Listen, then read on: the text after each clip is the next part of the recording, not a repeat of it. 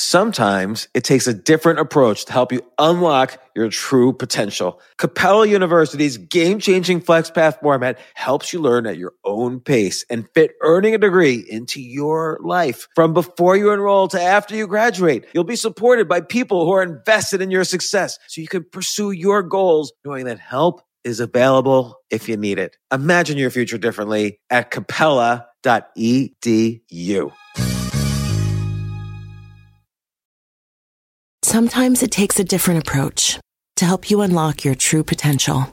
With Capella University's game-changing FlexPath learning format, you gain relevant skills you can apply to your career right away. Earn your degree from an accredited university and be confident in the quality of your education. Imagine your future differently at capella dot e d u. Capella University is accredited by the Higher Learning Commission. Learn more at capella dot e d u slash accreditation. This isn't your average business podcast, and he's not your average host. This is the James Altucher Show on the Choose Yourself Network. Today on the James Altucher Show. First of all, I, I remind people every day that everyone in America has had their identity stolen already, including myself, because we know that statistically that over a billion identities have been stolen. There's only three hundred forty million people live in the country, including babies and uh, children. So Uh, you have to assume your identity is already stolen. The question is, will they ever use yours? Or is yours something they want to use it? Or are they going to use somebody before you? Uh, when you hack into Home Depot and Target and steal credit cards and debit card information, you have to get rid of it immediately because it has an extremely short shelf life. But if I steal your name, your social security number, and your date of birth, you can't change your name. You can't change your social security number. You can't change your date of birth. So the longer I hold it, the more valuable it becomes when I go to sell it. There always is a three or four year delay before that information comes to surface. So all that is just open doors to hackers. And if you look at any company from the largest corporation in America to that plumbing shop up in New Rochelle, there are weak soft spots in every company. And all hackers do is look for that. Because then we design, a, for example, the device you talk to in the morning. What time of day is it? What's on T V tonight? Order me this from Amazon. That's a voice-activated device. So a hacker only has to manipulate it slightly to then listen to everything you say in your house the minute you start saying any word. How would the hacker talk. manipulate that? They're able to do it because it has no technology in it to prevent it. And what I have found in my career is that we invent a lot of great technologies without ever going to the final step. And the final step is to ask the simple question, how would someone use this in a negative way? Companies are only interested in one, what's my return on investment, and how quick can I get to the marketplace with this product? Instead of saying, how can I prevent someone from misusing it? So, so I think it's important to state, you know, back in the day, fifty years ago, Uh, you were one of the most wanted men in the U S for being, a, you know, what they call a con artist. Right. Uh, you served time in jail, and then, as documented in book, movies, and so on, you advised the F B I, and then built a career advising banks, speaking, and now helping the A A R P with this. Uh, if you were eighteen years old right now and thinking to yourself, you know, I'm going to scam, what would you do?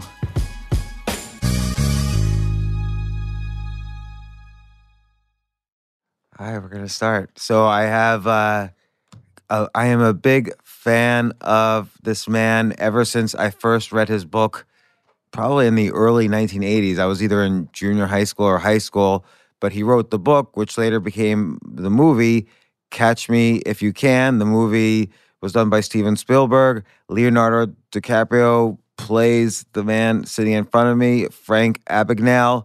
Frank, how's it going? Great. Thanks for having me. Now, You re- you have a new book, Scam Me If You Can. It's so great. It, not only is it great, I don't even know. It's scary to read this book because when I read this book, there are some, you, you, you basically, it, it's almost like this encyclopedia of scams, common scams that are occurring every day to maybe millions of people. And, and I find that some of these I would never fall for. I can say, but maybe I'm wrong. I'm sure everybody who right. falls for a scam says, oh, I would never fall for that. But some of these scams I can fall for and have, right. actually. Yeah. Uh, Uh, and, uh, you know, do you mind if I ask you of, of, you know, set the stage by asking you a few questions about your, your early life and background, particularly for those who didn't see the movie or read your first book? Yeah. And let me first start off by, this is my fifth book. Uh, all the books prior to this have all been about commercial fraud, uh, embezzlement, counterfeiting, check forgery. That would be more read by businesses and corporations. Um, the last five years, I've worked with a lot of crimes against the elderly with A A R P, who has thirty-eight million members, and they're very concerned about seniors being uh, ripped off. And so I really wrote this book on their behalf. All the funds for the book, the royalties, the advance goes to A A R P. And they just asked me to, to take my knowledge and write a book about all these scams so they could help educate their members about how these scams work. And so that's how this book came to be. And it's really an A A R P book, and it's basically... Uh, I, in doing the five years of research for it, what was interesting is I found that millennials were actually more scammed more often than seniors, but seniors lose more money because they have more money. Hmm. So and right. and uh, do you think seniors are more susceptible to being scammed? So millennials, yes, they're scammed more because there's a lot of internet and digital scams that are kind of easy to fall for. Right. Um, these so-called phishing attacks, P H I S H I N G. Right. But do you think it is, you know, using kind of social tactics and persuasion, do you think it's easier to scam the elderly? Yeah, sometimes because they're, you know, many times they're uh, in their seventies, eighties, uh, they're lonely, they don't get to speak to a lot of people, so these can't scam artists get to know them on the phone. You know, that's where all these romance scams start, and they've more than doubled in the last couple of years since I've written the book. Um, and I think that they're more trusting, you know, and they're, because people are basically honest, they don't have a deceptive mind. So, you know, if you uh, go over and the phone's ringing and it says on the caller I D that it's the N Y P D, you assume that it is a New York Police Department, so you pick it up. And then if they tell you that this is Sergeant so-and-so, we arrested your grandson on the West Side Highway, he was D W I. He was driving this kind of vehicle. He did have a passenger in the car. Her name was, and you know right away that's the girlfriend. You've met her. Um, he didn't want us to call his parents. They give you the parents' name. All this is to gain credibility. And it's all and, on Facebook. But uh, all think, on Facebook. So that yeah. they, and then so then eventually they just say, uh, he needs to post bail in the next couple of hours or have to spend the weekend in jail. Oh, no, no, I don't want that to happen. How do I do that? Well, if you just give me a credit card, I can post his bail. It's five hundred dollars. And so people just immediately do it, but they, they make it so factual, so believable that the people on the other end, and I explained to them, of course, in the book that caller I D is the easiest thing to manipulate. I can make it say U S Treasury, I R S, well, whoever I want it to say. So, uh, so, but people don't know that unless you tell them that. Not, in all the books I've written, I have found that education is the most powerful tool to fighting crime. So whether I'm teaching F B I agents or I'm teaching banks or I'm teaching uh, consumers, if I say to you, here's the scam, here's how it works, here's the red flag that you would recognize, then next time that call comes, you say, oh, no, I've already read about this. I know it's a grandparent scam. I know this is how it works. You're not going to fall for it, but you have to educate yourself or otherwise you get victimized by it. Right. It's helpful to know, basically, again, you list everything from like these romance scams to these fake kidnapping scams, which is sort of similar to that right. police description, to, um, you know, all sorts of types of identity theft and charity scams, loan scams. Uh, yeah, I tried to cover everything in there. Yeah, no, it, it's it's great. I almost feel like, you know, this is just as an aside for a marketing tactic for this book. You should do a slide share on LinkedIn of all each page being a different scam and, you know, what it is, how to recognize it, what to do. Good idea. It's like a lot of people used to say to me, you ought to do a one minute for radio, which is syndicated, but every Friday or whatever, there's a one minute, two minute piece where you talk about a scam that's going on. For example, right now, the most current scam is these student loan scams where they call you and say, no, you have the student loan. Uh, we can help you pay that down. We can get it down and get it lower than what you actually owe. But there's a one thousand two hundred fifty dollars fee, and then it's forty dollars a month while we do this. And a lot of people are falling for that. Well, most of them, first of all, are, are scams. The ones that are so-called quasi-legitimate are doing only what you could do yourself. You don't need them. It's kind of like when they tell you, I can fix all your credit card bills you owe. Well, you could do that. You just have to, time to call each credit card company and work out a deal with them. They're doing that, but they're charging you a lot of money to do it, so it's unnecessary. And some of them are scams. They don't do anything. They just take your money. So, you know, every day there's another scam, and it's always timely to what's going on at that particular time. Right. And, and like you say, like, for instance, kind of the consolidating credit cards, that's a legit service many companies offer. But like like you also mentioned, that can also be a scam. So there's this gray area. Yeah. It's not a gray area, really. One's legit, one's a it's scam. Not. But by borrowing the tactics of a legit business, they can do everything right up until the point where they pay off the credit card companies. Exactly. They just right. keep your money. Right. And like, let's just take that case. How do you really know they're going to pay the credit card company? Well, first of all, any credit card company will work with you because obviously it's better to have some money than no money. So if I say to a company, I owe you three hundred dollars on this credit card, but I can only afford to pay you ten dollars a month, they rather me pay them ten dollars a month and file bankruptcy and give them nothing. So they're going to work with me, but I have to take the effort to call all of them and do all the work. Uh, those companies, that the legitimate ones, that's all they're basically doing on your behalf, but they're collecting a fee from you uh, to do it. The ones that are not legitimate are just collecting the fee, and they never call anybody. They don't fix anything, and your credit, you know, just stays basically the same. And, and so how would you, I guess the way you would avoid that is look to see that this is a le- legit credit card consolidation yeah, what company. I, what I do reviews. is uh, I use two resources that I find very effective. One is the Attorney General's, State Attorney General's office. Uh, he and she are elected by the people of that state, and they, each Attorney General's office has huge consumer protection bureaus with highly trained uh, and educated people who keep track of all these companies, whether they're roofing companies, whether they're construction companies, or they're, there's collection companies, or even charities. So if I see a charity I'd like to give money to, but I'm saying, you know, I'm not sure this is a legitimate charity, Uh, I can call their office and they'll tell me, no, it's not a legitimate charity. I don't send any money to them. And they'll say, yes, it is a legitimate charity. And the Better Business Bureau does it as well. But so there are resources to go to. So if I was going to use one of those services, I would first go to the Better Business Bureau, ask them if there are any complaints against these companies. Do they know this company? Do they have a long history with the Better Business Bureau?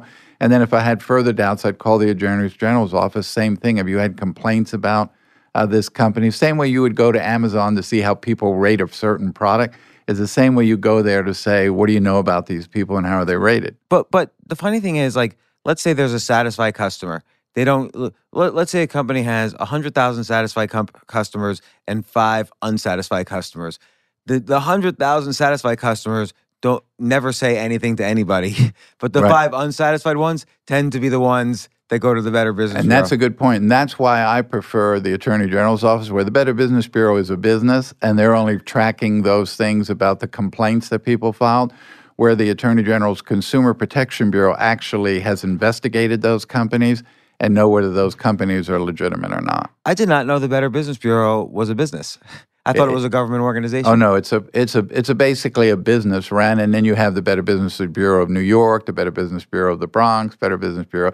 There are a lot of different companies, but they're affiliated with the Better Business Bureau, but they run as a business, and what happens is you own a company, you join the Better Business Bureau because you want to say, I'm a member of the Better Business Bureau, and then the Better Business Bureau keeps records of those complaints. So if I call and say, this guy never fixed my roof and all that, they keep those records, but their customers are their merchants and the people that are doing that are doing business, not really the consumers, not their customer.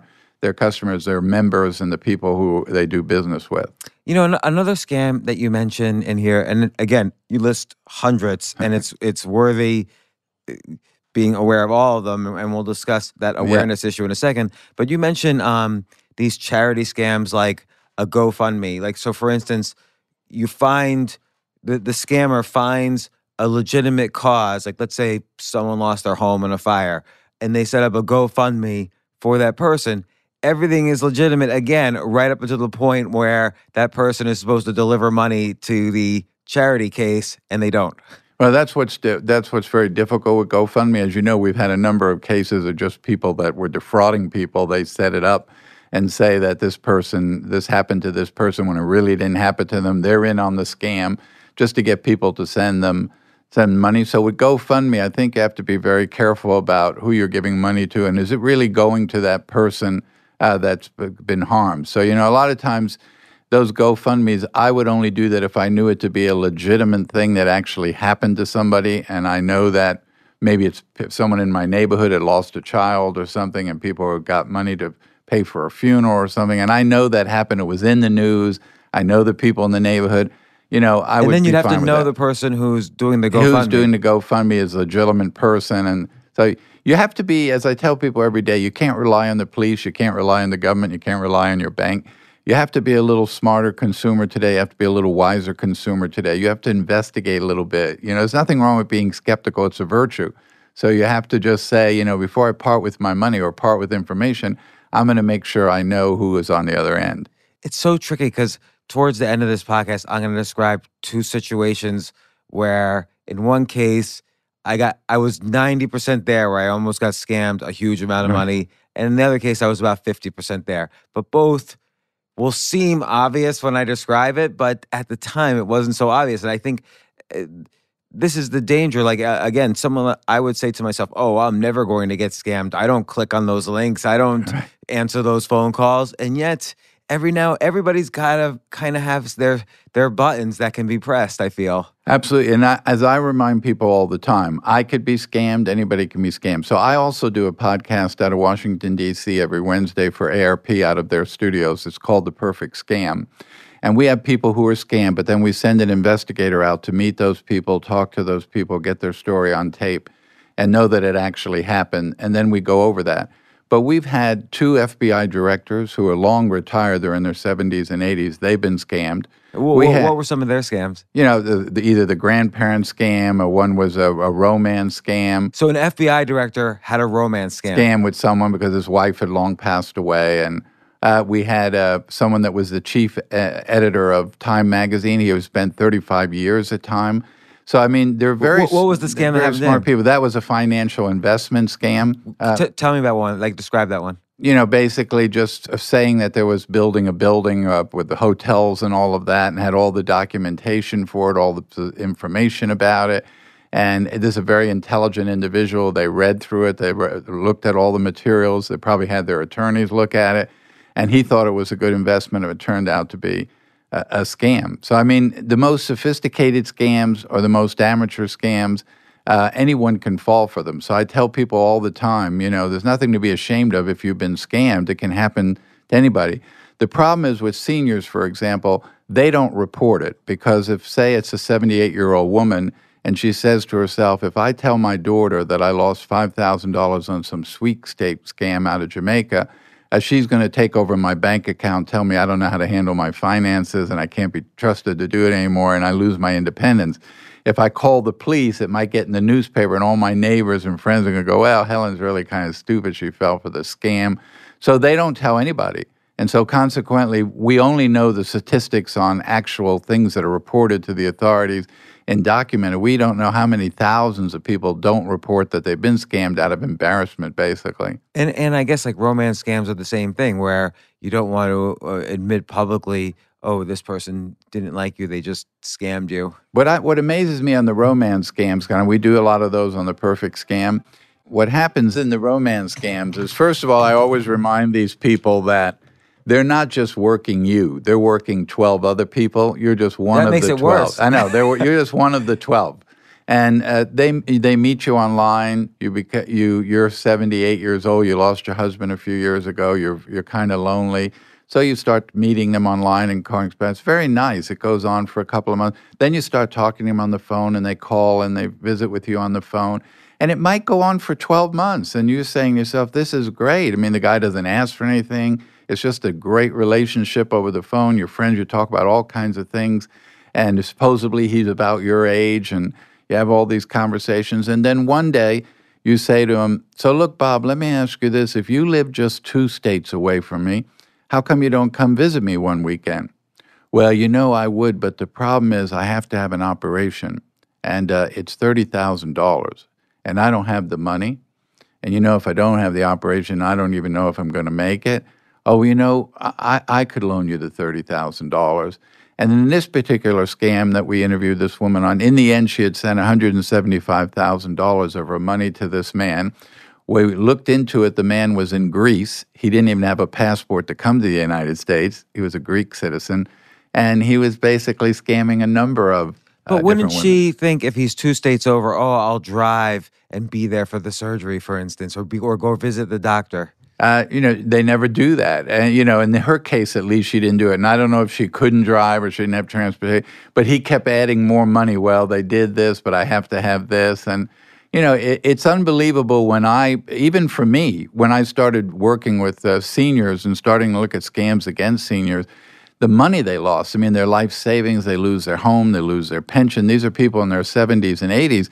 And it's the same way with military people who come back, veterans who come back from serving overseas for a couple of years, they've saved up all their money, and they get hooked into these scams. These people go out and try to scam them. They know they have a lot of money coming back uh, overseas. So uh, that's why I say anybody can be scammed, and you just have to really kind of be a little smarter today and a little wiser today before you part with your money or you part with your information. Yeah, and, and you you mentioned a couple of really good kind of guidelines, like wait twenty-four hours before making an, uh, a very important decision.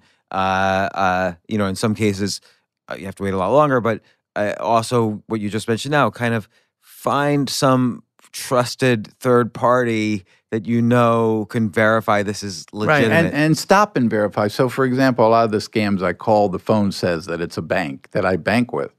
And they say, hi, Miz Johnson, this is the security department at your bank, or we found some suspicious activity on your credit card.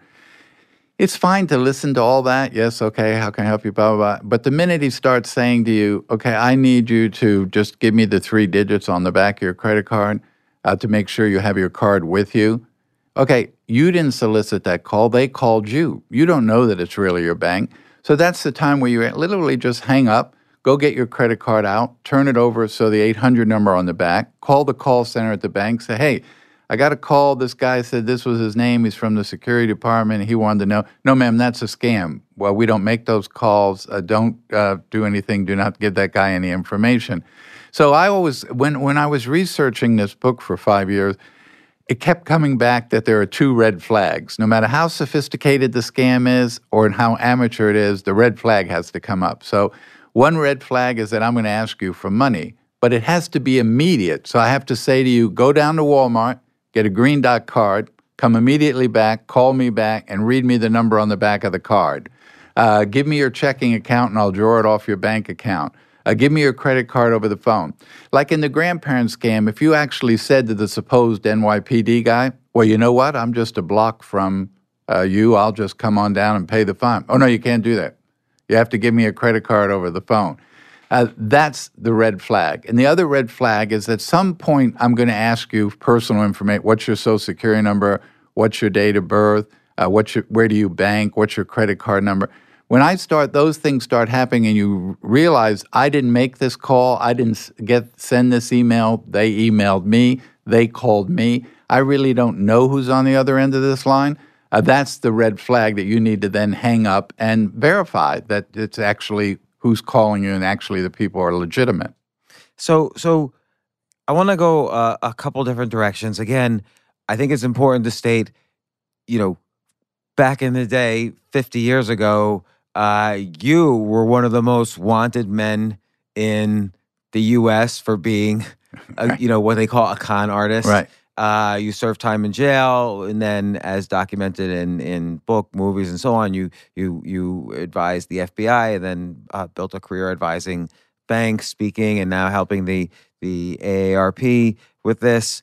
Uh, so I want to kind of explore that a little bit. I want to ex- also, you know, you talk a lot about identity theft in here as well. And this is related to what you were just saying about, you know, what's your social security number, all these things. But I'm curious what direction you would go now if you were young and entering into this life. But first, uh, you know, back when you were fifteen, sixteen years old, you know, your your parents had just divorced. This kind of threw you into, uh, uh, uh, let's call it a, a trauma or a shock. And What what do you do you think that was the obviously it was triggering, but do you think that was the triggering point that set, that told you I need to be I need to be free from this emotional distress, and the only way I can be really free is if I take advantage of what assets I have? You were you were taller, you were maybe looked a little older for your age, and you were able to sort of take on different identities, uh, you know, forged checks and, and, and so on. Yeah. What what what kind of triggered you into that path? You know, I, I, I never want to use my parents' divorce as a crutch. That's why I ran away from home. But a lot of kids ran away from home in the sixties. They ended up in Haight-Ashbury, the hippie scene, the drug scene. I ended up on the streets of New York City. I was sixteen years old. Uh, I did look a little older. That was the only advantage I had. And I tried to get a job, but the minute I said I was sixteen, nobody wanted to give me anything but like part-time work or so. So I started out first with me, how am I going to survive? I'm a sixteen-year-old on the streets of New York.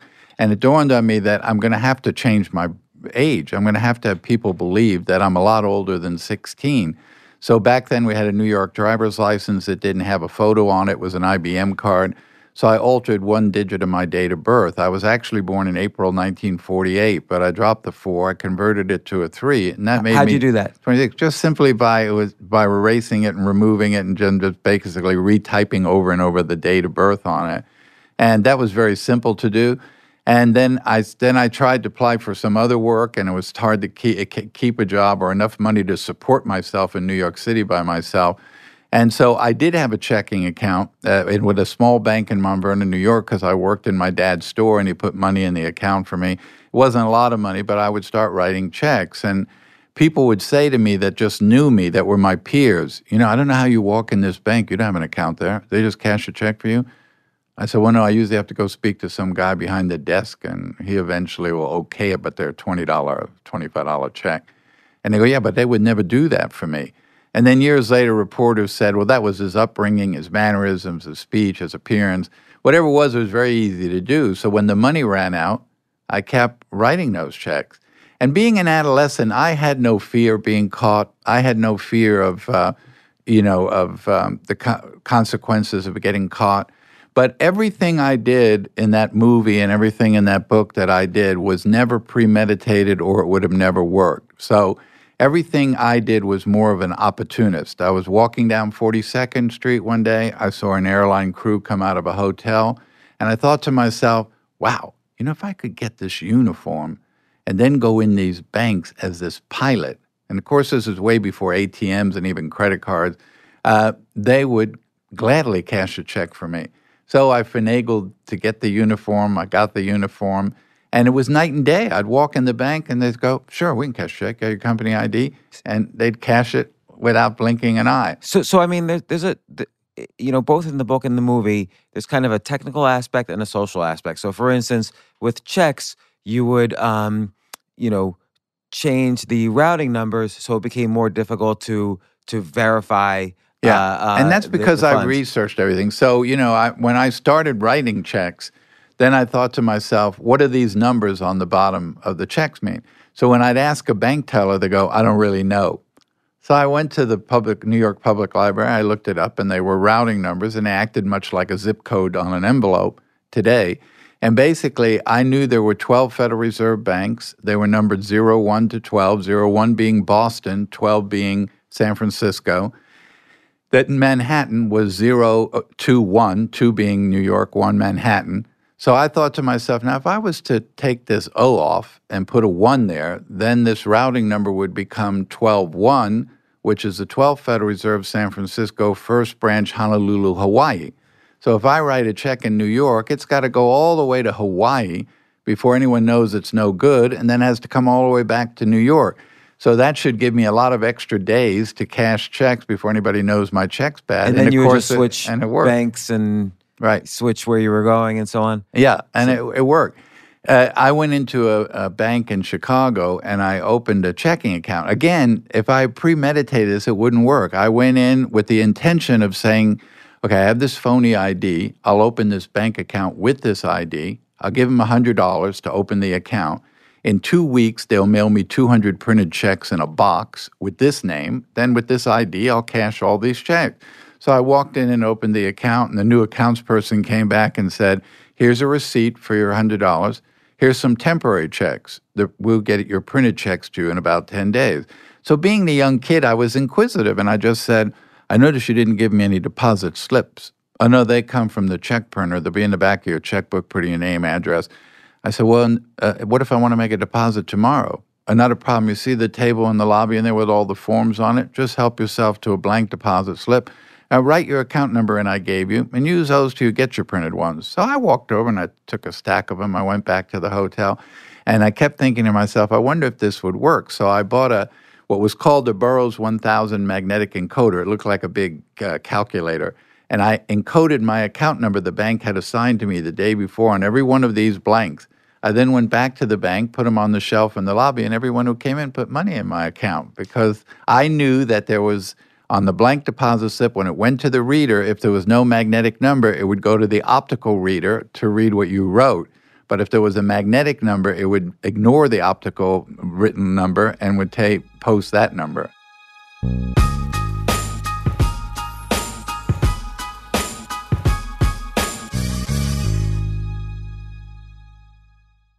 Yes, it's totally true. Airbnb has changed my life. If anything, they have made my life so much better. Like, I used to live at Airbnbs. I, I lived in over one hundred or two hundred different Airbnbs over a three-year period, and I loved it. I love. I became a really good guest of Airbnbs, and I got to know lots of hosts. So when I initially owned a house, I, of course, the first thing I thought was, I'm going to turn my house into an Airbnb because I travel a lot. So why leave my house unused when I can make a side income by letting others Airbnb my house or come to stay in my house as guests? And having my own Airbnb or, or being a host for Airbnb has allowed me to do just that. And I've met other hosts. I've actually spoken at Airbnb's host conference. I think it was in twenty seventeen. I met so many just nice hosts. It's a great community. And I love, you know, turning my own home into an Airbnb. Like, I'm traveling to Austin next month. My home's going to be an Airbnb while I'm away, and I'll stay in an Airbnb. I'd rather stay in like a three-story house Airbnb than in one tiny hotel room in, in the middle of Austin during South by Southwest. So listen, while you're away, your home could be an Airbnb. Many people host on Airbnb, but there are people who are just letting their house sit empty, who've never thought about it or didn't realize their space could be an Airbnb. Hosting can easily fit into your lifestyle and is a great way to earn some extra money. So if you have a home, but you're not always at home, then you have an Airbnb. Your home might be worth more than you think. Find out how much at airbnb.com slash host.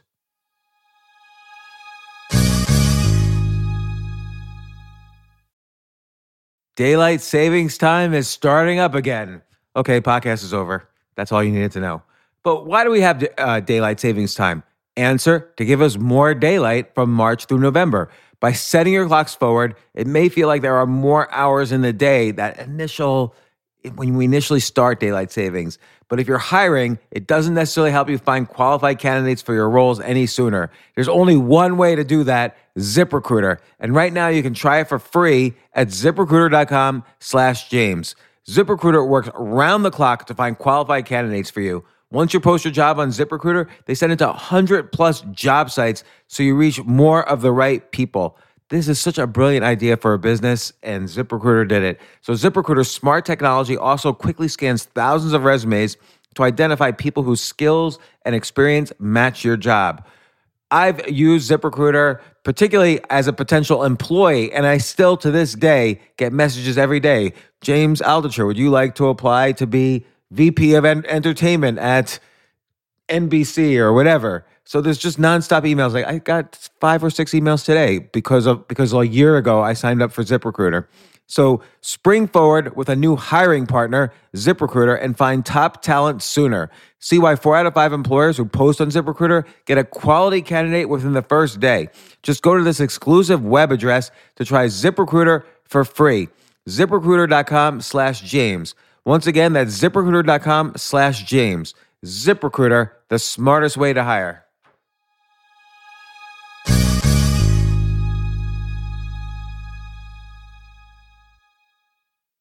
Hey, listen, men's health is important. Men act all cocky and like they don't need anything. But the reality is, as you get older, there's some things you need. And it often feels like we're too busy to take care of our health problems. Like, I'd rather do anything than go to the doctor or the dentist or the pharmacy or whatever. But now you don't have to waste your time if you use Hims. Hims, H I M S, Hims is changing men's healthcare by providing simple and convenient access to science-backed treatments for erectile dysfunction, hair loss, weight loss, and more. The entire process is one hundred percent online, so you get a new routine of improving your overall health faster. Jay, you listening to all this? Yes, I'm definitely going to use Hims from now on. Not that you need it. You're you're young and healthy. James, I'm thirty-five. You, you're getting there. You might you might need it. Who knows? But if prescribed, your medication ships directly to you for free and indiscreet packaging. No insurance is needed. You can manage your plan on the Hims app, track progress, and learn more about your conditions and how to treat them from leading medical experts. Start your free online visit today at hims dot com slash James. Could you imagine that? There's a whole section just with my name on it. hims dot com slash James. That's how I how much I am representative of the kind of person who needs Hims. That's hims dot com slash James for your personalized treatment options. hims dot com slash James. Prescriptions require an online consultation with a healthcare provider who will determine if appropriate.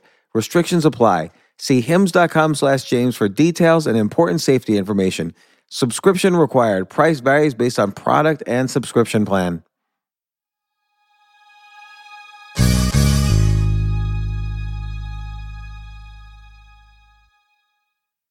So so a customer would come in to make a deposit. Uh, they would write their, their number their, in. Their number. It would ignore that, go to your number, right, and deposit the money into your account. Wouldn't that be easy to, once they realized there was a problem, wouldn't it take seconds for them to realize what happened? Yeah, but I don't know that they fixed it in a, any short time. All I know is I got away with about forty thousand dollars within twenty-four hours. So and, I wasn't really worried if they fixed it or not, but...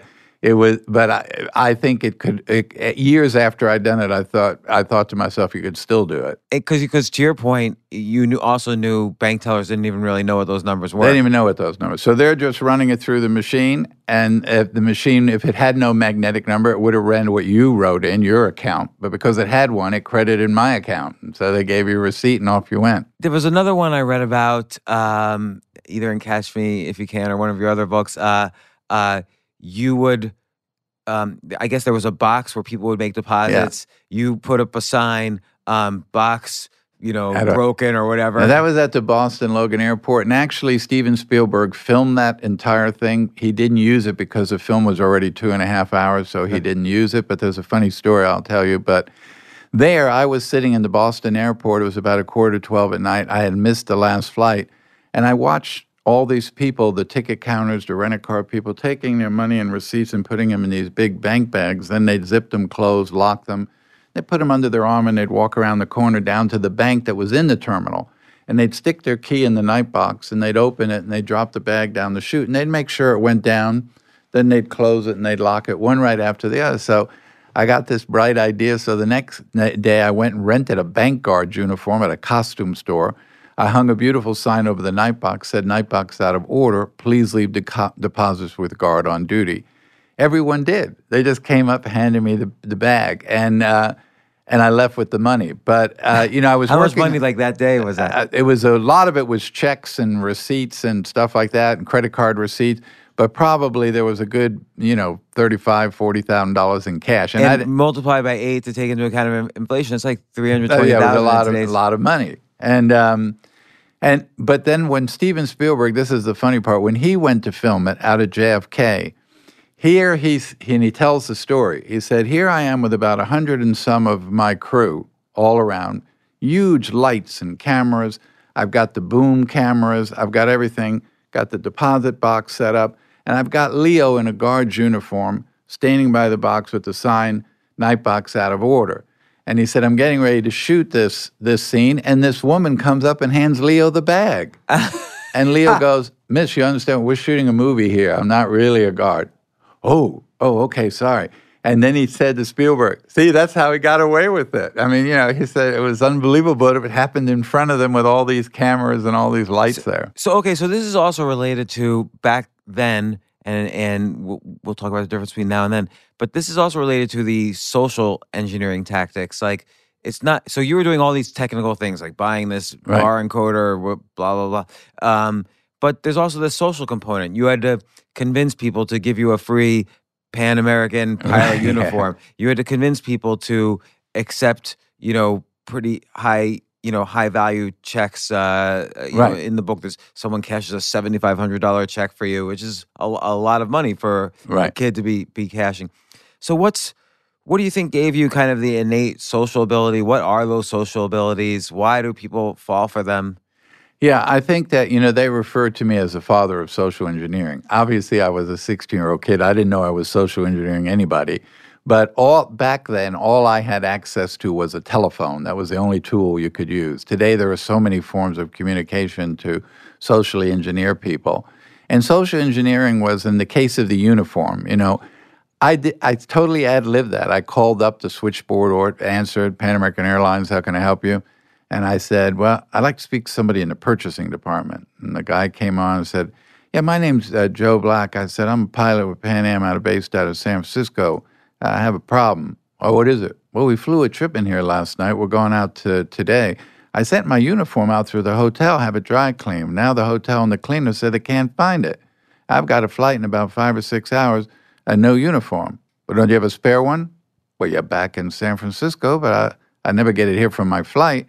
Well, you know this will cost you the price for uniform? Uh, well, I understand. Well, hold on. He came back and he goes, you need to go down to the Well-Built Uniform Company on Fifth Avenue. They're our supplier. I'll call them and let you know you, that you're on the way. Well, that's exactly what I wanted to know. So I went down to the Well-Built Uniform Company. Guy fitted me out in the uniform. And then the funny part of that was that he says to me, I said, how much do I owe you? He says, two hundred eighty-six dollars. I said, I'll write you a check. Oh, no, we can't take any checks.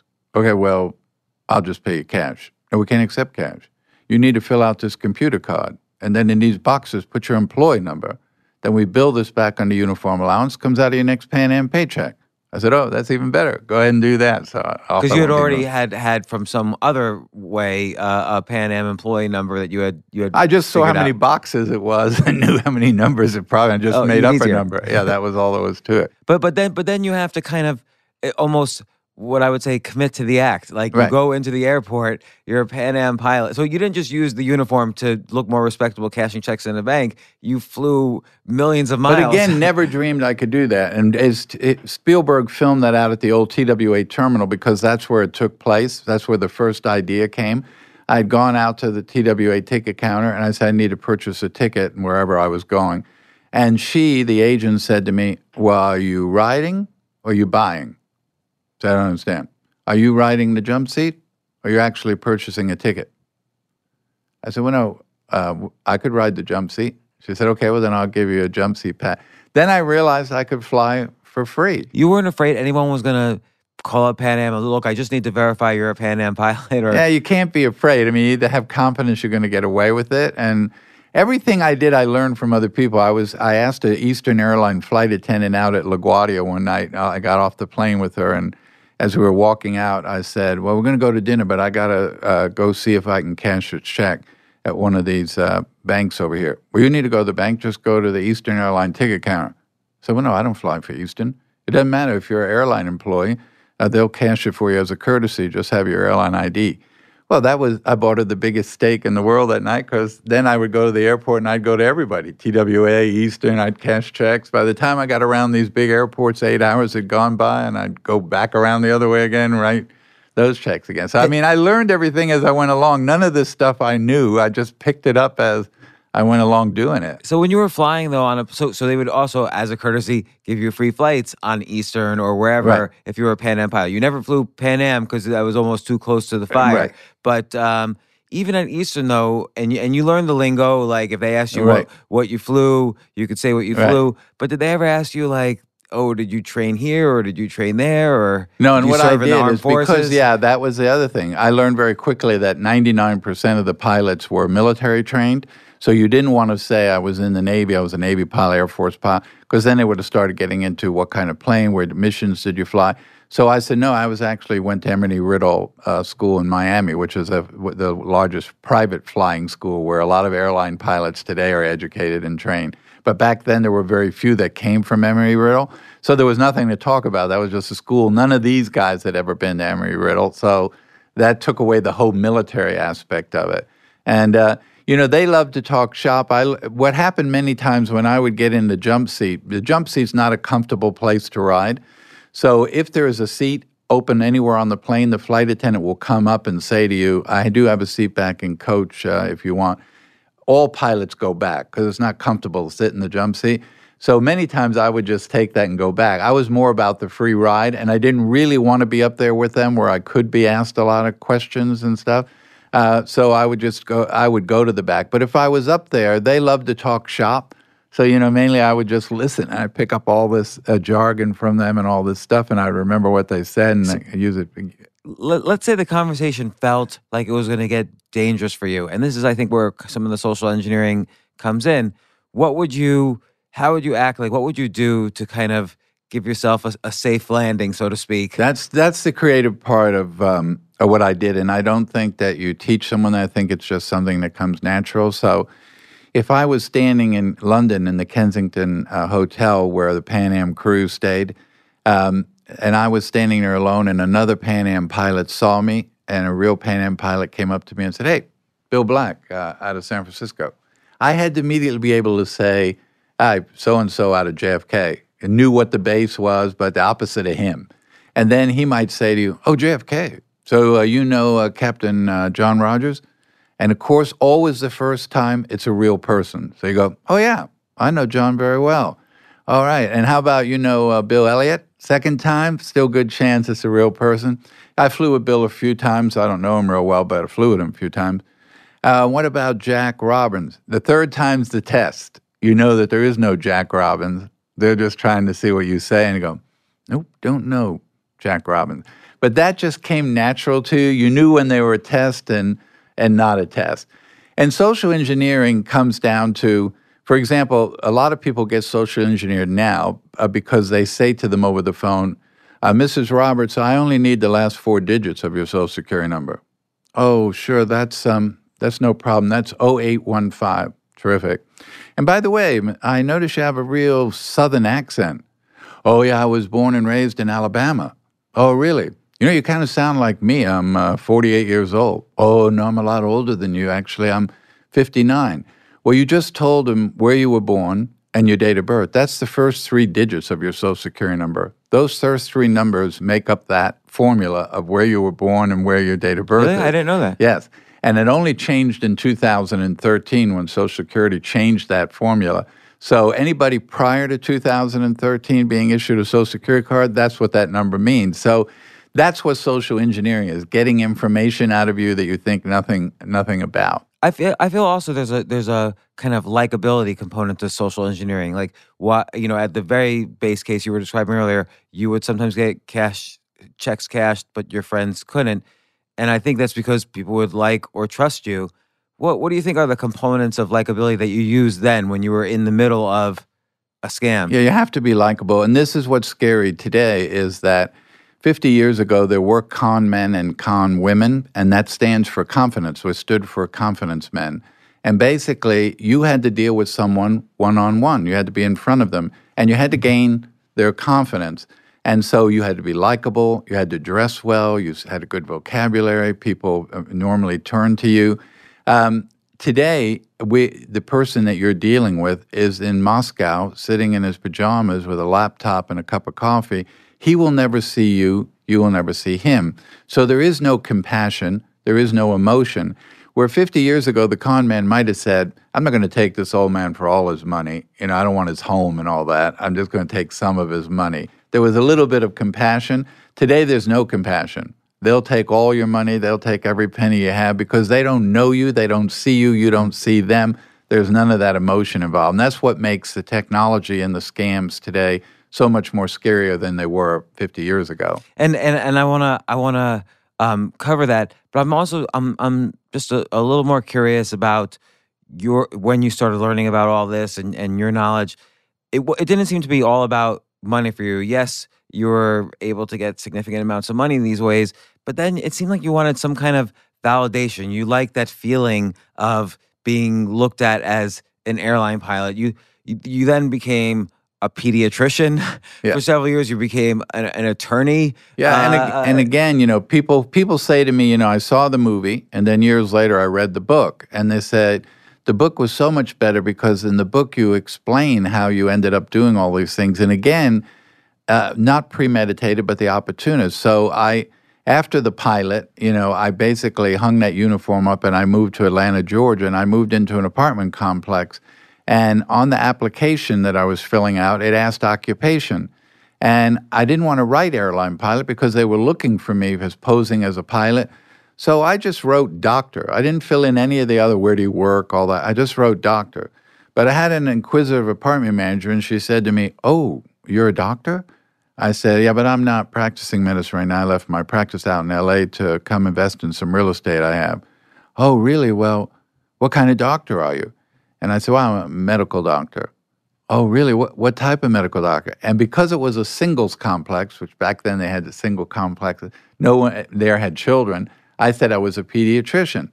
And that was going to be the end of it. But then I moved in and I met a pediatrician, and he introduced me to other people. And then I found myself having to read a little bit to keep up conversations with this guy. And then one day he said to me, hey, uh, there's a doctor up at the hospital who had a death in his family, and they're looking for somebody to cover the shift Uh, for a couple of weeks. It's an administrative capacity, so you don't need your license or anything or go through any paperwork. It's just a matter of uh, doing an administrative job. And then it, that that thing of what I was doing, I said to myself, that's a challenge. I like to go see if I how if I can get away with that. And so I did it. Uh, I met a, a girl who um, was actually in the movie. It's different, but in real life, it was an Eastern Airline flight attendant whose father was the Attorney General in Louisiana. And I was t- taking her out on a few dates, and people would say, to, back then I would always say, I used to fly for Pan Am, but I got furloughed, which was very common back then. And, you know, sometimes you get furloughed for a year, eight months, two years. So I said, I'm on a furlough. So then I, I don't know why I brought it up, but I said my background, well, because most pilots can only work eighty hours a month. So they are usually are accountants, some are lawyers. So I said, well, I have a law degree, but, you know, I really don't practice. Oh, so then when I met her dad, the dad said, what are you going to do the next several months? I said, well, I don't know. He said, well, you want to come work in my office? I mean, you have to take the bar. And I said, yeah, that'd be great. So I, I you know, I went and studied and I uh, researched. And back then, Louisiana didn't require a law degree to take the bar. And I took the bar and I passed the bar and I went to work. So Again, you really were a lawyer. It they didn't require really was a, a lawyer. Degree. Worked civil cases under Attorney General P F Grimion in the civil court. But I was two things. One, I was always smart enough to know you can't do this forever. So even if I was comfortable saying, wow, this is great, I'm working here as a lawyer, I go, nobody knows anything, I was always smart enough to know they're going to find out or someone's going to catch up with me that's chasing me. You can't do this forever. So I was always smart enough to know to move on uh, from it. It was always just a challenge, can I get away with it? And once I did it, you know, then that challenge was gone, and I was smart enough to say, I'm not going to stay here and get caught or, you know. And, you know, when you live a life of uh, that kind of life, it's a very difficult life. I think that Leo uh, DiCaprio said it best in an interview. He said, Frank Abagnale was probably the greatest actor that's ever lived because he literally acted every single day. He got up in the morning and he took on a role until he went to sleep at night, and then he got up the next morning and took the role on again. He was acting constantly. And I think that's true. But because you're doing that, you have to always be make sure that everybody likes you. You have to be the nicest guy. You can't have any enemies. You can't have somebody that's jealous of you or anything, because the minute someone starts looking at you in a negative way, then they start to find fault with you and they start to question things about you. So that living that chameleon existence of having to blend in but can't really get anybody mad or have to be such a really nice person all the time constantly, Uh, it's just a real, you can't only carry it on for so long and you have to move on. So was it a relief after, so you went to jail for a while, you served some time, you know, you were finally caught, and then the the F B I, um, uh, as the story goes, you know, looked to you for some expertise in some cases they couldn't solve. Were you able to, re- was it a relief to A, finally be validated for something you really were an expert in legitimately, and B, were you able to help them solve some cases? Oh, yeah. I mean, um, you know, I, I had served time in the French prisons where I was arrested. Then I was extradited to Sweden. I served time in the Swedish prisons. Then when my sentence was up in Sweden, the U S authorities came and got me. They brought me back to the United States. A U S federal judge in Atlanta sentenced me to twelve years in federal prison. I served four of those twelve years at a federal prison in Petersburg, Virginia. And when I was twenty-six years old and the government offered to take me out of prison to go to work with the government, uh, I just saw that again as the opportunity. You know, I know that people would love me to say, oh, I was born again. In prison, I found God. Uh, prison rehabilitated me. I saw the light. You know, I don't think that I was any different than the guy that went into prison. And again, here came an opportunity, and I said, oh, yeah, I'd rather be there than in here. So I took the opportunity, and I went out. I don't think I was a changed person until I, when I went to work with the F B I, I worked undercover for a few years, and one of my assignments was in Houston, Texas, and I met my wife. And I kind of fell in love with her, but she knew me as this other person that I was supposedly undercover as. So when it was over, I literally broke protocol to explain to her, I'm not this person, I don't have this degree, I never went to school here, I'm not from here. This is my real name, this is my background, and this is why I'm having to do this, you know. And um, she believed in me, she trusted me, eventually she married me against the wishes of her parents. I've been married for forty-three years, and they gave me three beautiful sons, five grandchildren. Uh, she really changed my life. You know, getting married and the responsibility of some, having the responsibility for someone else, uh, bringing a child into the world. So what's amazing to me now today that when I look back on my life, I know that people are fascinated by the things I did between sixteen and twenty-one. But I'm seventy-one, and I look back on my life and I say to myself, I'm not so fascinated by the things that I did, but the fact that I did them, I went to prison, I paid my debt, I came out of prison, I've worked for the F B I for forty-three years, for over four decades. Uh, I've been married to my one and only wife for forty-three years, brought three sons into the world. One is an F B I agent. He's spent fourteen years in the Bureau now. Um, It's just amazing to me. You know, I got to develop great technology that went into paper and plastic my first twenty years at the F B I that's in our driver's licenses, our car titles, our birth certificates, our passports. To look at a passport, say, this is my technology that's in this passport. Uh, and then the last twenty years dealing with cyber and having developed software with technology companies that are used in eighty, eighty countries around the world. Like what uh, kind doing, of software? What, what? Well, for example, um, I developed a technology called the forty-first Parameter. It's used by banks in eighty countries around the world to detect fraud in transactions. And now I have been a long, long advocator of we have got to get rid of passwords. So back in the nineties, I started writing about we have to eliminate passwords. I mean, passwords were developed in nineteen sixty-four when I was sixteen years old. I hadn't even done these things. And here at seventy-one, we're still using passwords. And if you look at ransomware, malware, all the breaches that occur, it all comes back down to passwords. And so, you know, I believe that passwords are for tree houses.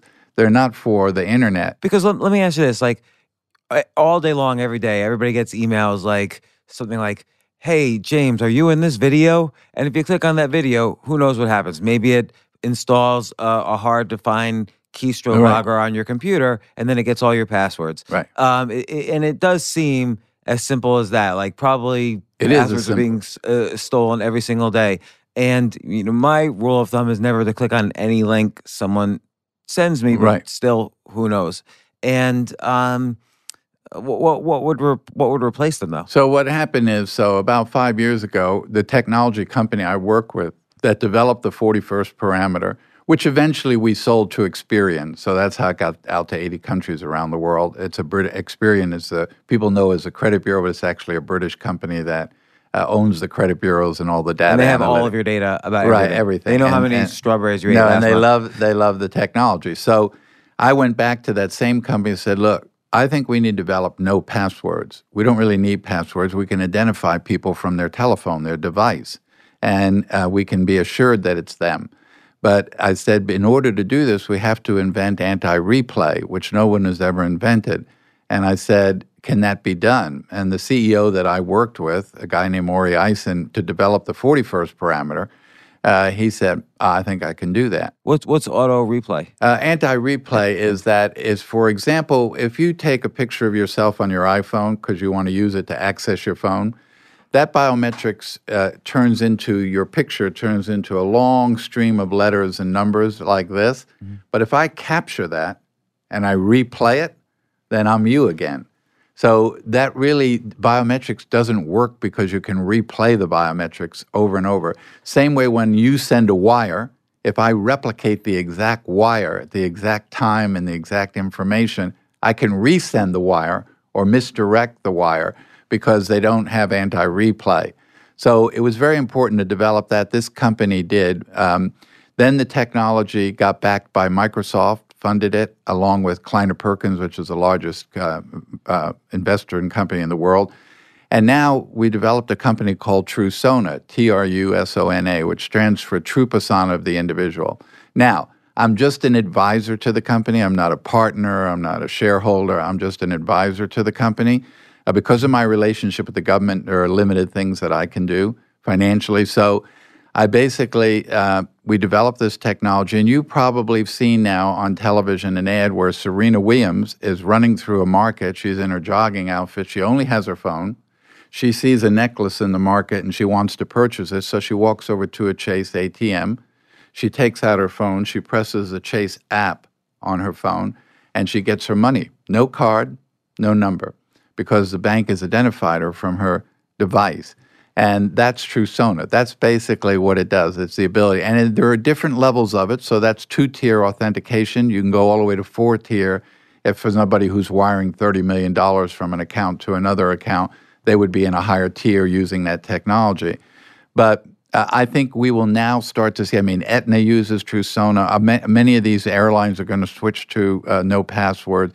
I think in the next two, three years, we'll get rid of passwords. And that was a long desire of mine to eliminate that. So, I mean, during my career, I've had the opportunity to do some great things. And I think most people only know me from the movie. They know I'm the guy in the movie.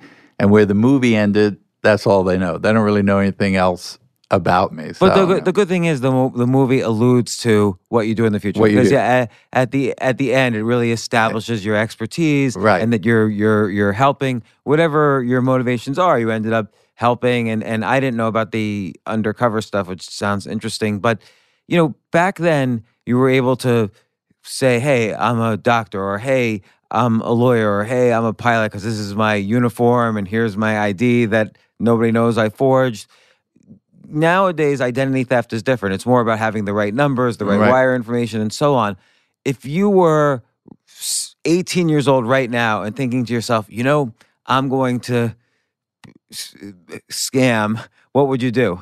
I'd be looking to, and I'm sure someone's going to do this, the next big breach. I think the real big breach we're going to see is where they actually breach everyone's search engine. I mean billions and billions of search engines. Now, if you're a plumber up in New Rochelle, New York, with four employees and you've been a plumber all your life, nobody cares about what you search on your computer. But if you're the mayor of New York or the president of Chase Manhattan Bank or some distinguished uh, senator or congressman, and I say to you, I have everything you've searched on your computer, whether it be pornography, health things that you research, uh, I'm going to make it available and to the public unless you pay a ransom. Uh, that's where I think you're going to see some huge problems with ransoms. Uh, ransom, because the big thing with now cybercrime is gaining ransom, getting people to pay you money for information, and uh, I think that will be the next big thing we'll see. Will be that. Don't you think that's probably already happening, given how probably easy it is to gain access to someone's keystrokes? Yeah, I mean, it's so, you know, first of all, I, I remind people every day that everyone in America has had their identity stolen already, including myself, because we know that statistically that over a billion identities have been stolen. There's only three hundred forty million people live in the country, including babies and uh, children. So uh, you have to assume your identity is already stolen. The question is, because they steal billions of identities, will they ever use yours? Or is yours something they want to use, or are they going to use somebody before you? But they've already used your identity. And typically, people who steal mass data, so when we look, first of all, understand that every breach, every breach occurs because somebody in that company did something they weren't supposed to do, or somebody in that company failed to do something they were supposed to do. Hackers don't cause breaches. Hackers just look for open doors, and every day there are thousands of open doors. So Equifax didn't update their system. Microsoft sent them security patches. They didn't put them in. Uh, their their C I S O, their Chief Information Security Officer, had a degree in music. Uh, they didn't know what they were doing, and obviously the hacker got in, stole one hundred forty-eight million uh, credit uh, credit reports and information. Uh, when you steal, uh, hack into Home Depot and Target, you steal credit cards and debit card information, you have to get rid of it immediately because it has an extremely short shelf life. But if I steal your name, your Social Security number, and your date of birth, you can't change your name. You can't change your Social Security number. You can't change your date of birth. So the longer I hold it, the more valuable it becomes when I go to sell it. There, there always is a three or four year delay before that information comes to surface. So when they turn around and say to you, I'm going to provide you one year of credit monitoring for free, that's worthless because nothing's going to happen in a year. First of all, you already told the criminal, I'm giving everybody one year of credit monitoring, so they're not going to do anything for a year. But typically they don't do anything for three or four years before it happens. But all that is just open doors to hackers. And if you look at any company, from the largest corporation in America to that plumbing shop up in New Rochelle, there are weak soft spots in every company. And all hackers do is look for that. So when you look in your house, your Samsung T V, your Samsung remote control, uh, those are weak spots. Your cameras. Well, why is that? Because they're, we design, a, for example, the device you talk to in the morning. What time of day is it? Uh, what's on T V tonight? Order me this from Amazon. That's a voice-activated device.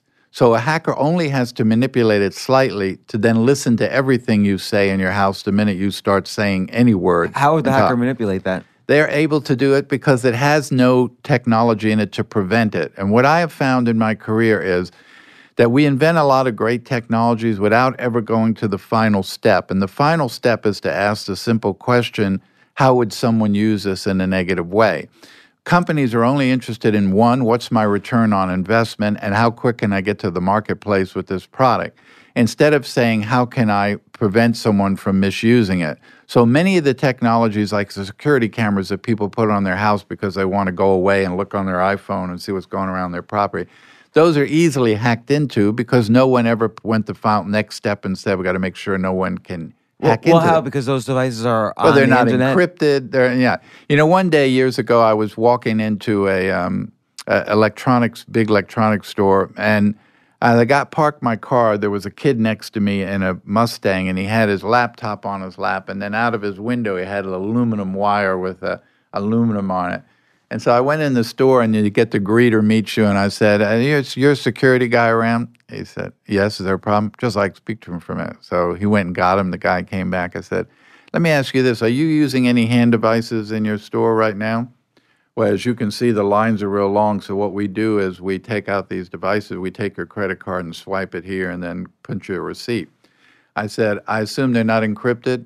Uh, I don't think so. But there's a guy out in the parking lot, and he's picking up every one of your signals on every card you're swiping.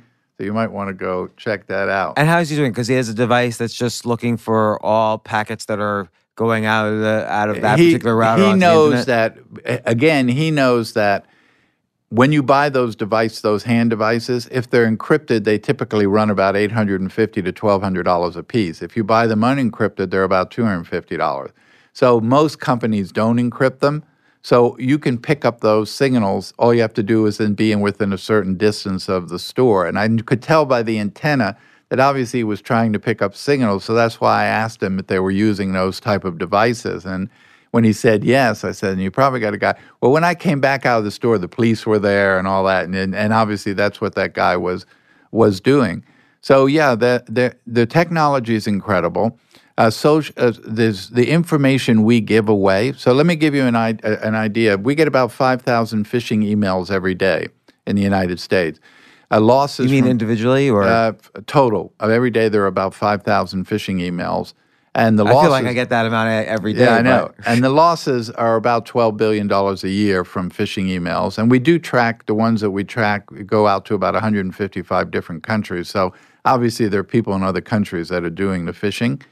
But they've become so sophisticated that I'll just share with you a couple that I've seen. One is from the C E O to the C F O of a technology company, ironically, in Southern California, four thousand employees. And the, simply the email says to the C F O, good morning, Steve. First, let me thank you for a wonderful dinner at your home last night. My wife, Helen, and I truly enjoyed your company. Please thank your wife, Susan, for us. We need to do that again soon. As I had mentioned to you over dinner, I'm traveling to Nashville, Tennessee this weekend, and I will be gone all week to attend a conference. I'll be back in the office next Monday.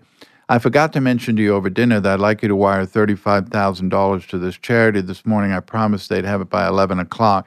Here's the wiring instructions. Take care, Jeff. Um, The second email is a consumer, just one friend to another friend. Hi, Barbara. Great having lunch with you today. Um, when you get back from Disney World, please give me a call and we'll have lunch together. Hope you and Randy and the kids have a great time this week. I look forward to seeing you. By the way, I saw this, thought you'd really enjoy it. Here's the link. Now, what's happened is they go to social media because the C E O has a long time ago said his wife's name, got a picture of him and his wife. He registered for that conference two months earlier, so he said, I'm going to that conference. The C F O has said his wife's online. This woman said her husband's name, their children's name, they were going to Disney World. So they're taking all that pertinent information to give it, again, so much credibility that you wouldn't even question. I just had dinner with the guy. Must be him. And that's where it gets real scary, that we give away so much information about ourselves and don't realize that people will take that information to use it for them. Yeah, like I like how you mentioned in, in this book, Scam Me If You Can, um, the don't post f- pictures of yourself on vacation while you're on vacation because then they know your house is empty. Right. Or just for example, in the United States, seventy-one percent of the nation's Fortune five hundred companies look at your Facebook page when they go to hire you. And about fifty-eight percent of them make a decision to hire you or not hire you based on what they saw or read on your Facebook page. So I tell young people, if you post a picture of yourself nude on a beach with a bunch of drug paraphernalia all over your body and wine bottles and whiskey bottles, and then you apply for a job, say, with the government, they're going to go to your Facebook page. They're going to see that. They're probably not going to hire you. If you're twelve and you make a racial slur because you're twelve and you don't know any better, ten years later, your employer is going to see that. And if you say something about someone's sexual orientation because you're thirteen, you don't know any better, uh, someone's going to read that. So I always tell them what you post, what you say stays. Now, you can close your account, you can erase it, you can delete it, but it is retrievable. So before you post, before you put the picture up, before you make the statement, you got to stop for one minute and ask yourself, do I really want someone to read this? As we've learned recently, everything that goes to the cloud that we were told could not come back can easily come back from the cloud. So Capital One, I learned that the hard way. And uh, information is always retrievable. When people say to me, I have a foolproof system, I said, that's a ridiculous statement because if you believe you have a foolproof system, you fail to take into consideration the creativity of fools. Uh, there is no foolproof system. All you can do is you develop things to make it so difficult for someone to manipulate it, they'll go somewhere else. Well, and I, I, I notice you practice what you preach. I looked up your children's Facebook pages before this interview. None of them have anything except their one profile photo on Facebook, or at the very least, permissions are all carefully blocked. Right. And I, I'm not on any social media myself. I'm not on LinkedIn. I'm not anything like that. But I have three sons and five grandchildren. They like uh, social media. So I, as their grandfather and their father, I just basically tell them how to use it properly so they don't put themselves uh, at risk. And um, but, you know, again, this all comes down to education and educating people. They don't know this unless someone has told them this. You know, when I go to a college and I speak to two thousand students and I give a speech, and at the end they do the Q and A, they start asking me, how do I use uh, social media safely and all that? And I tell them, the next day I get all these emails. I immediately went back to the dorm. I took my date of birth off my Facebook. I took my uh, place of birth off my Facebook page. I readjusted my pictures on Facebook. They're smart enough to do it, but they need to understand, why do I need to do that? Someone has to explain to them, here's the risk. They don't understand what the risks are unless someone has told them that. Yeah, and I think the general philosophy on privacy is that why should companies and the government have all this information? But the reality is it's the enormous amount. I mean, there's a lot of people out there trying to scam you every single day. Right. And that that's really the tricky part. But what do you think about, like, for instance, you know, San Francisco says you're not allowed to use facial recognition technology in San Francisco anymore. Like, what about, you know, that kind of higher level of, of privacy invasion? Yeah, I have to laugh. We we we say uh, we complain about facial recognition tools and stuff, and I'm not real comfortable. I don't like, you know, the, uh, a few months ago I went to London, so I walked on. It was a Delta flight. I'm new, used to having my passport with your boarding pass, and you walk up and they look at it, and then you board the plane. Well, I walk up and the lady says, "Look, look in that camera," and it was facial recognition. They never looked at my passport, never looked at the boarding pass. They said, "Go ahead." So they were just recognizing. I was a little uncomfortable with that. The Delta has that information about me. But how many people, eighty million to be exact, signed up for FaceApp? Because they wanted to say, okay, um, I'm twenty, but I'd like to know how I'm going to look when I'm forty. And no one read, which they never do, the contract. They just scroll down, then say, I accept because it's free. eighty million people signed up for it's a Russian website. And now the Russians have eighty million Americans' biometrics as well as their picture. And not only that, but they know what they'll look like five years from now, ten years from now, twenty years from now. Uh, when you read the contract, which I do uh, when I may do a PowerPoint presentation, I bring that up and I say, let me just read you this paragraph from the contract, where it's irrevocable. I can use it in any way I want to use it. I can manipulate it. I can store it. I can change it. I can sell it. Uh, you know, you would have never s- signed that, but people don't pay any attention. They just immediately accept it and go on. So now, you know, it's, we make it so easy for, for people to um, steal from us and Uh, steal our information, misuse our information, because uh, we just don't really follow it through. We don't think about it. And we don't have that mindset to think about it. So I try to use my mindset to say, I do think about it. So here, I'm telling you, this is what I think, and you should be thinking that way. So here's here's a, a, a, a, a what I think is a scam that a friend of mine almost, you know, I was kind of in with it step by step because he was asking me questions all along the way.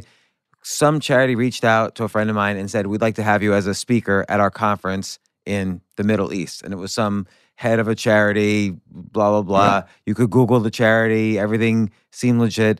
My friend asked for an enormously high number as a fee. The people said, of course, you know, this is a drop in the bucket for us. We'll, we'll, we'll even send you, you know, the first third immediately to get you to sign the contract so you, we know you're going to come and speak. Uh, we just need your wire info to know where to send the money. And that's when he stopped. He didn't give his right. wire info. But I don't understand this, and maybe this is my own naivete about it, but when you give someone your wire info, all, are you giving them more than, like, they? yes, they could then send money to you, but can they take money out of yes. your account? And that same email that you said you got, I get, I've gotten several of them because I am a public speaker and they come and basically and say the same thing to me. I, of course, work through a speaker's agency, so I refer them to them. But I tell the agency, you obviously know this is a scam. And they go, yes. And they're basically just looking to get the wiring instructions. But think about this. If you were to go write a check tomorrow to the drugstore for nine dollars and hand the clerk the check, on that check is your name and address and phone number, your bank's name and address, your account number at your bank, and your routing number into your account. That's your wiring instructions. And then you put your signature on that check, which is the actual signature the bank has on your card. So just me taking that check and making a copy of it and then taking that information, I can wire money out of your account. I have but, your wiring instructions, I have your signature, et cetera. And it's the same when someone's wiring into your account. Like if they could wire in, they can They can wire out. wire out. So, how do they do that? Uh, ba- basically, just by having all of the proper data to wire the money to you or to wire the money out of your account. So if I say to Blue Cross, uh, look, instead of me writing you a check every month, you sending me a bill, uh, here's my account information and wiring instruction. You just would deposit the money out of my account every month. You go in my account, you get the money and take out whatever the fee is every month, so I don't have to write you a check. That's basically all they're doing. So they say to me, give me a copy of your check, a voided check, so I have the information on the bottom of the check and allowing me to access into your account. So those scams are all about getting getting you to give them the, the final information. It all sounds good. They use legitimate sites, so if you go look them up, everything looks very realistic. But they're waiting for you to then have said to them, okay, you can wire me the money at this account, and I'll give you that account. It's the same way when you might, I don't know, there's a very popular scam, and I get these. I probably have gotten four or five of these. You open up a FedEx or a Priority Mail, and inside is a check. That's all there is is a check, but it's made out to you. And so the one I got last time was said Bausch and Lomb, and it was twelve hundred dollars. So I knew it was a scam, but most people get it and go, oh, we got a check from Bausch and Lomb for twelve hundred dollars, made out to me. I don't know what this is about, but I'm going to deposit it. So they take it to their bank and deposit it. And then the next day, they get as soon as they deposit, they get a phone call that says, hi, this is Bausch and Lomb. Unfortunately, we sent a check to you by mistake. I assume you received it. Uh, yes, uh, you have that check? No, I deposited in my account. Well, uh, that check was sent to you by mistake. So we, for the inconvenience we caused you, please keep two hundred dollars of that check. but please wire back the twelve of the thousand dollars uh, to us today. And they go back and they wire the thousand dollars. The check turns out to be no good, and the bank comes back to you and says, um, "You owe me this money." Uh, well, no, I was in this scam. I'm sorry, you were the last endorser of the check, so I really don't care who scammed you. The law says if whoever the last endorser of the check is, the one who is liable for the check, so you owe me one thousand dollars. Do you think this statement's true? If someone wants to target you, you have no hope. I think you can have hope if you if you're just a little smarter and you don't, before you part with any of that money or that information, and you're really not sure who it is, they came to you, you didn't go to them, uh, then you need to try to find and check check that person out and make sure that it's legitimate. And The the good part today is we have so many resources. I mean, you can Google so many things and you can check so many things out today, uh, even on your on your own behalf, without having to go to the state attorney general office or the Better Business Bureau. So I think it's just a matter of taking the time. And I'm just saying to someone, if you're going to part with money, especially a lot of money, or you're going to give someone a whole lot of information about yourself, it's worth taking a couple of minutes to make sure that that's a legitimate request or a legitimate place. But to your point, though, about earlier, uh, Alexa, let's say the Nest thermometers, your Samsung, whatever, all these things in your home are also voice activated or tracking your behavior in some way. And they're all probably hackable in some way or other, either through social means or technology means. That's why I don't use them. So, so but, but everybody uses them. Yeah, everybody uses them. I, and, I use everything. Right. And uh, and so then you just hope that somebody doesn't, you know, is not doing it to you. And of course— Podcast listeners, I take that back. I don't use any of those things. Right. So, I mean, that that's all you can do. But again, what I try to do is when I go out and deal with Fortune five hundred corporate customers developing that technology, I try to encourage them to make sure they go to the final step uh, with that technology and try to make it as extremely difficult for someone to do those things instead of just simply putting it out in the marketplace and not worrying about that. And we overplay technology. I don't need my refrigerator to talk to my toaster. They've been getting along for years without having a conversation. So sometimes we do a little bit too much technology that we really don't need. It's an overconvenience of things we need.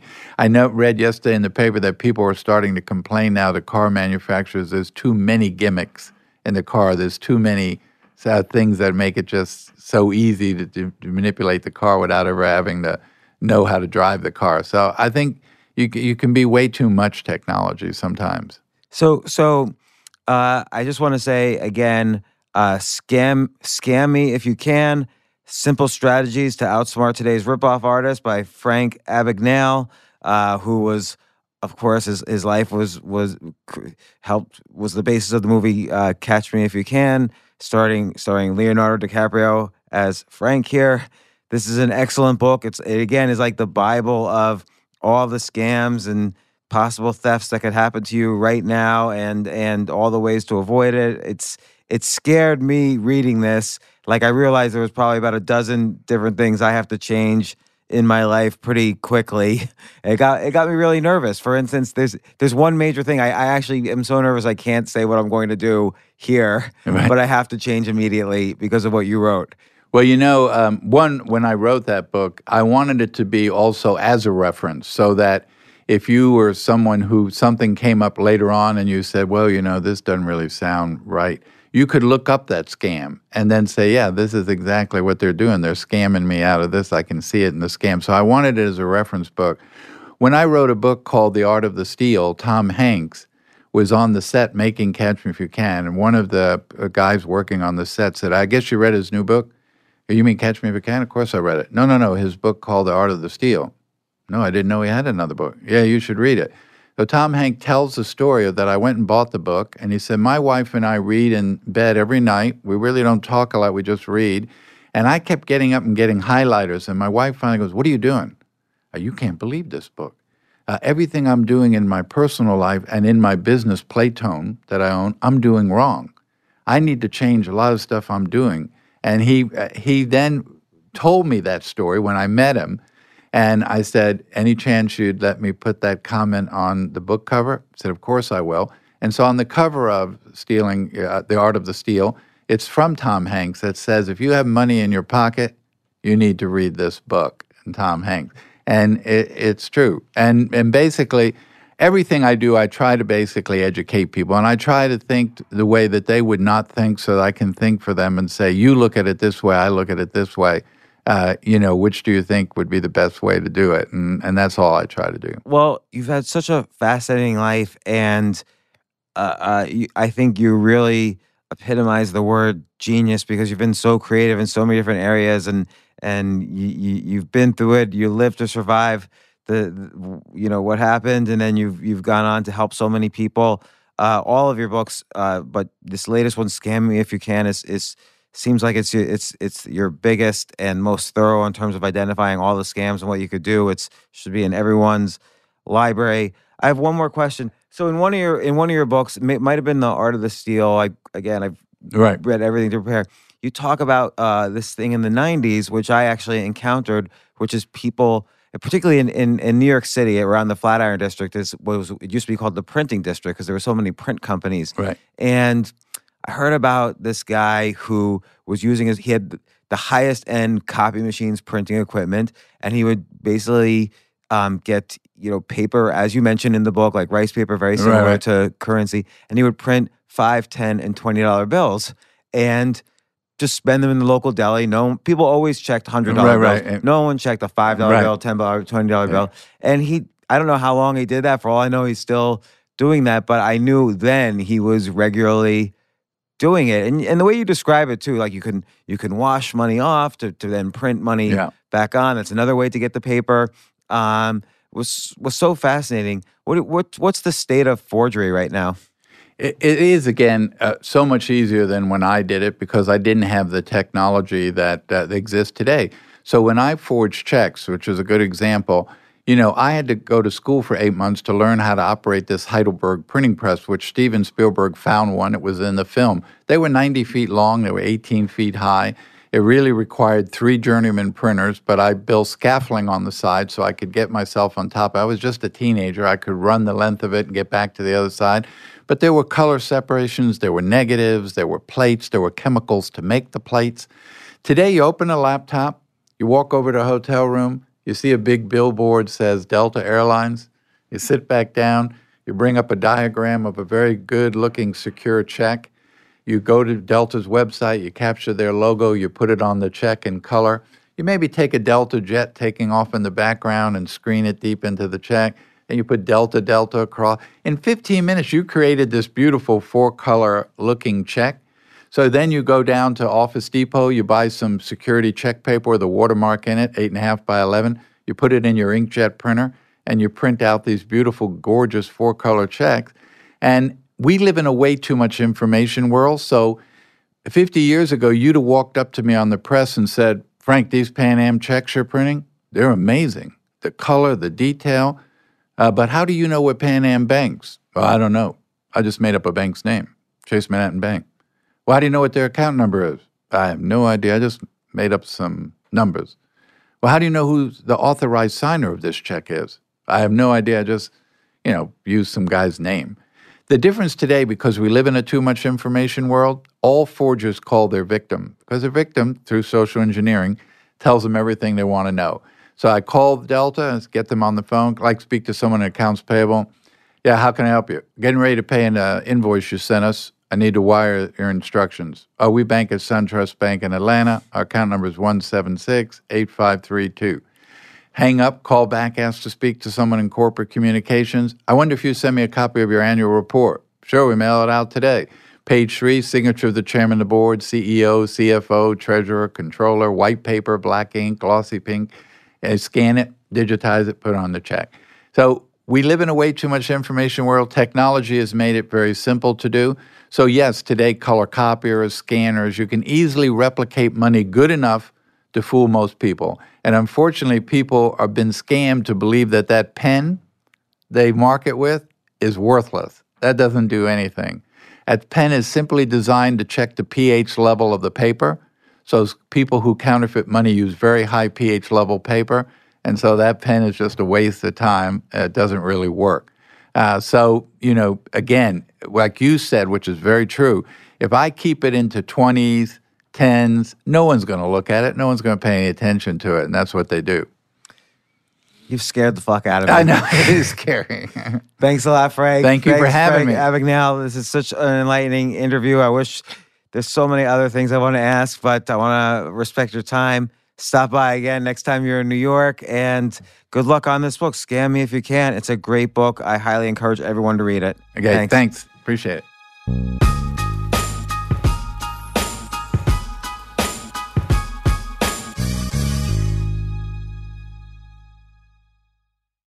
Sometimes it takes a different approach to help you unlock your true potential. With Capella University's game-changing FlexPath learning format, you gain relevant skills you can apply to your career right away. Earn your degree from an accredited university and be confident in the quality of your education.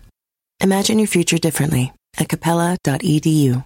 Capella University is accredited by the Higher Learning Commission. Learn more at capella dot e d u slash accreditation.